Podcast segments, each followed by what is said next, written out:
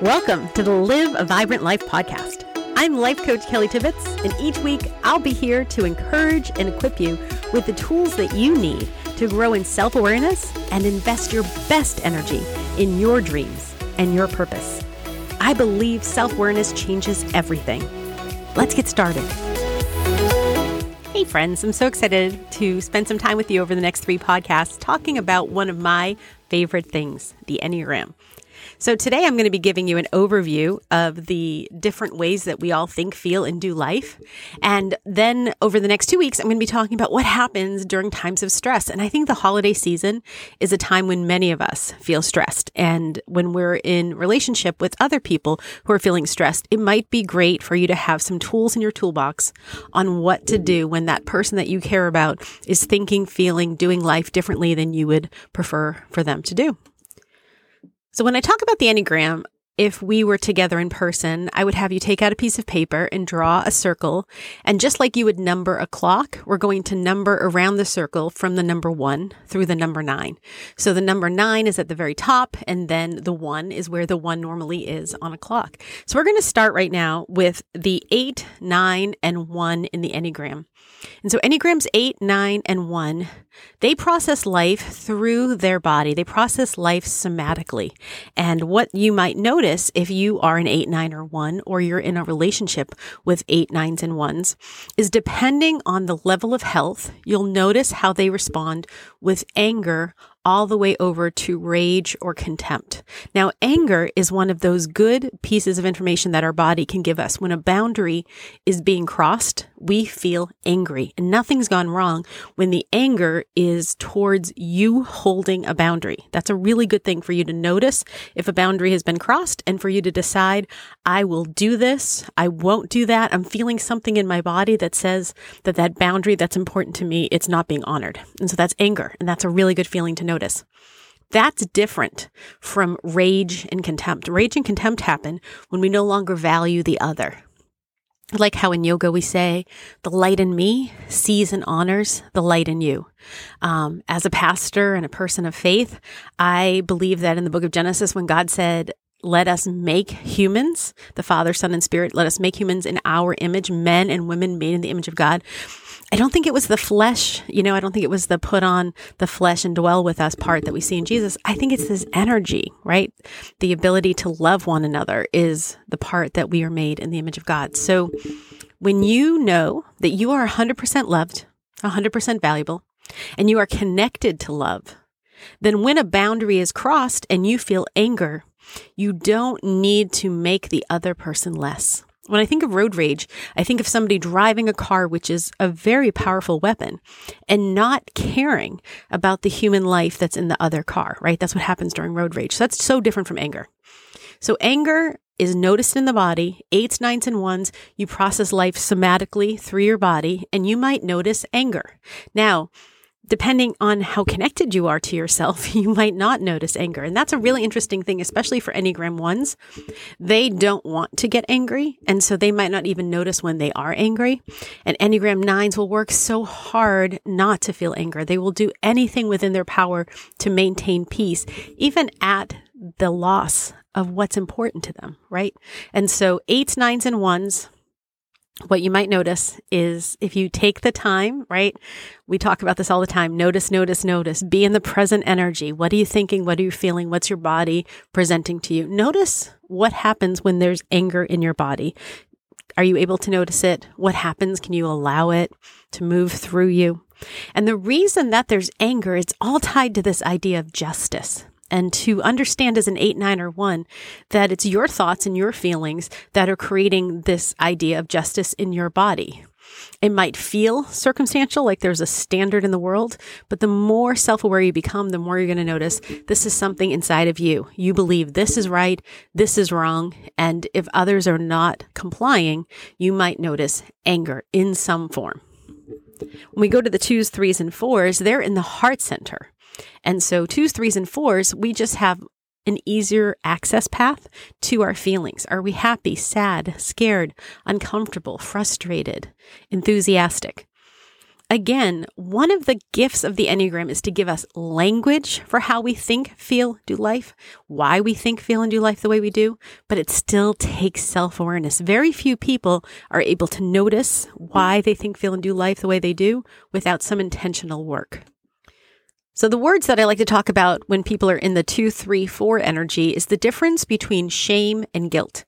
Guilt is a word that a lot of Enneagram twos in particular use. I feel so guilty that I wasn't able to help somebody. But the reality is, you're not feeling guilty. Guilty is a feeling we feel when we do something wrong. What we are mistaking guilt for is shame. And shame is saying, You are wrong. I am wrong. And I just want to offer you again, if no one else has said this, you're 100% valuable, 100% loved. Any gap between where you are and the ideal version of you has already been covered in love.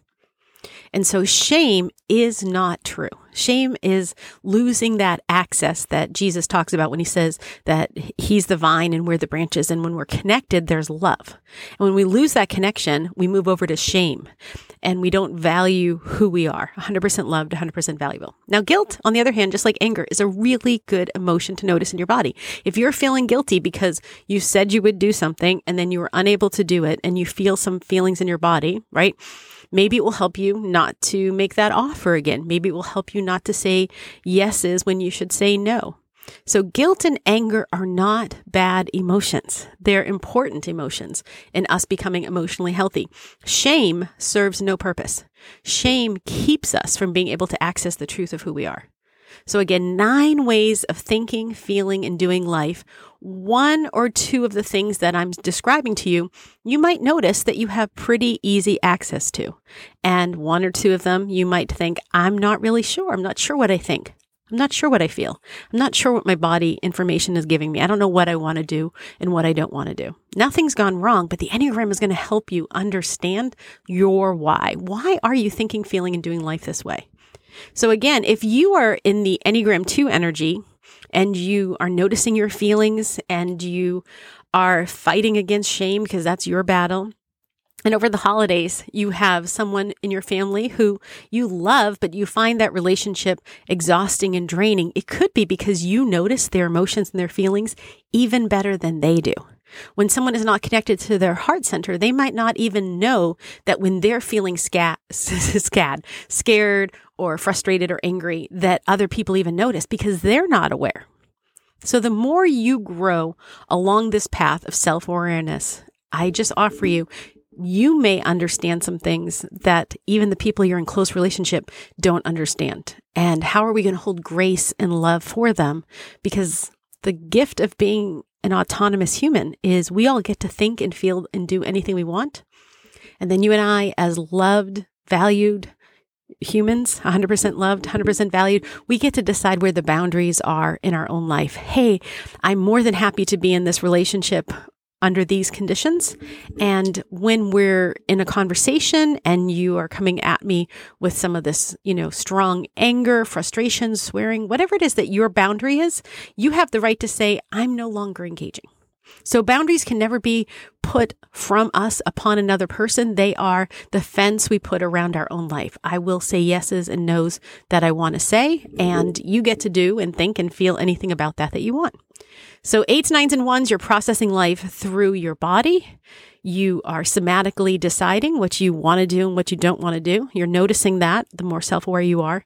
Twos, threes, and fours, you're processing life in your feeling center. You're having, um, you know, that ability to notice what you feel. And one of the most interesting things about the Enneagram is the fact that even though we have these centers of intelligence, and the Enneagram would say we have the access to it, Many of us live unexamined lives. I know I did for a very long time. When I began to even look at the Enneagram, I wasn't sure if I was a nine or a one or a two because I had paid so little attention to myself for so many years. I didn't know what I thought or felt, what I wanted to do or what I didn't want to do. And part of that was because one path to self awareness is through journaling. And that was just a habit I had never created in my own life, mostly because even though I'm a very smart woman, I don't use my thinking center first. I use it third. And so it just wasn't easy for me to notice, and it still isn't. It takes a lot of work for me to notice what I'm thinking. So eight, nines, and ones in the body center, twos, threes, and fours in the heart center. And that leaves us with the fives, sixes, and sevens. And they are in the thinking center. And what they are fighting against is catastrophizing. Now, that is different than fear. Fear is a really good emotion to feel as a human when something dangerous is about to happen. If you are walking in your neighborhood and a bear comes walking towards you, it is good to be afraid and to do something different than go towards the bear, right? Like, Fear is good, but what's not good is this idea of catastrophizing. And this is something I've struggled with my whole life. When I have a thought about someone that I love and I can't instantly use my phone to affirm that they are where I think they are, I can easily catastrophize. I can think of the worst possible solution to what is a problem or question in my mind. And I don't know. I don't know anything about the future, but my brain has gotten really good at filling in the future with things that are unpleasant. And the work I've been doing is to try to say, well, what's the best that could happen? So five, sixes, and sevens, notice that. Notice what you do in order to avoid catastrophizing. And again, fear, guilt, anger, incredibly important emotions part of being human. It serves us to get angry when our boundaries are being crossed. It serves us to feel guilty when we do something that we should stop doing. And it serves us to feel fear when something scary or not healthy is about to happen. What doesn't serve us, though, is catastrophizing, thinking we can go into the future and predict what will happen. What doesn't serve us is shame, forgetting that we are 100% loved and 100% valuable. And what does not serve us is rage, losing our love and value of the other, seeing the light in them just like we see the light in us. And so the Enneagram, again, just helps us understand there are nine ways of thinking, feeling, and doing life. And one of these ways is your way of thinking, feeling, and doing life. It's impossible to be a human and not have a reason for why you think, feel, and do life the way you do. And so if you'd like to learn a little bit more about yourself, I encourage you to go to kellytibbitts.com slash why, and I'll put my Enneagram resources there, and why is W-H-Y. So Enneagram is really truly at the core a way for us to understand ourselves, to grow in self awareness. And so for the next few weeks, I'll be hopping on to Facebook and Instagram, sharing some of my tools, sharing some of my favorite teachers. I'll be linking to podcasts where I've been a guest and talked about the Enneagram. And I hope that you and I are able to connect this holiday season so that you can notice when you're in your state of health and notice perhaps when you're moving away from health so that you can do those small practices that allow you to stay in that mental, emotional, physical, spiritual health that gives us the ability to live a vibrant life. I look forward to talking soon. Thank you for joining the Live a Vibrant Life podcast. I hope our time together encouraged you and equipped you with some tools to move towards your vibrant life. To learn more or join my coaching community, you can visit my website at kellytibbitts.com or follow me on Instagram and Facebook.